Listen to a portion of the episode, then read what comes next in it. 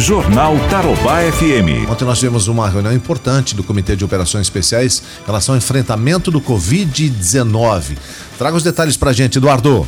Foi a reunião mais longa do COI desde o início da pandemia. Em clima de preocupação, integrantes do Centro de Operações de Emergências de Cascavel se reuniram no prédio da Prefeitura nesta quarta-feira. Entre os integrantes estão representantes de diversas secretarias, do Corpo de Bombeiros e também da Vigilância em Saúde do município. Eles discutiram as ações de combate ao coronavírus na cidade. O encontro ocorreu no momento em que Cascavel registra uma taxa de ocupação de 100% dos 10 leitos exclusivos para Covid-19, disponíveis no Hospital Universitário do Oeste do Paraná. Ao todo, são 597 casos confirmados na cidade e 9 mortes. Diante do aumento expressivo no número de casos e no momento em que a Regional de Saúde de Cascavel assume a liderança como a que tem a maior incidência da doença no estado, a recomendação do COI à Prefeitura será para que tudo continue como está.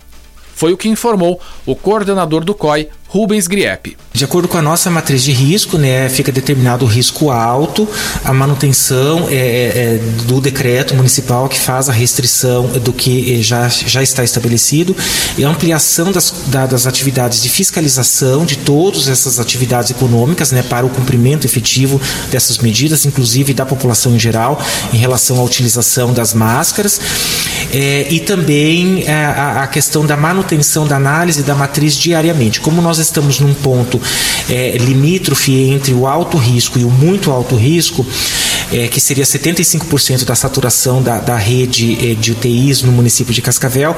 Então, a gente, ao invés de fazer essa análise semanalmente, determinar semanalmente, ficou definido que ela será feita diariamente, né, para poder recomendar em tempo oportuno o Poder Executivo a tomada de decisões. Então, tudo continua como está, não há nenhuma recomendação para aumentar a, a restrição nas atividades comerciais, industriais, nem também para flexibilizar ainda mais.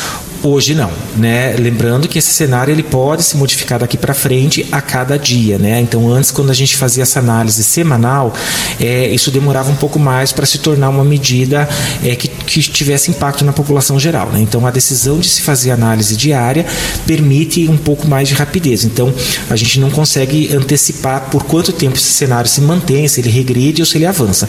O importante é que todos os dias a gente vai fazer essa análise para poder recomendar em tempo oportuno a, a decisão. De Cascavel, repórter Eduardo Simões para a Rádio Tarobá FM. Jornal Tarobá FM.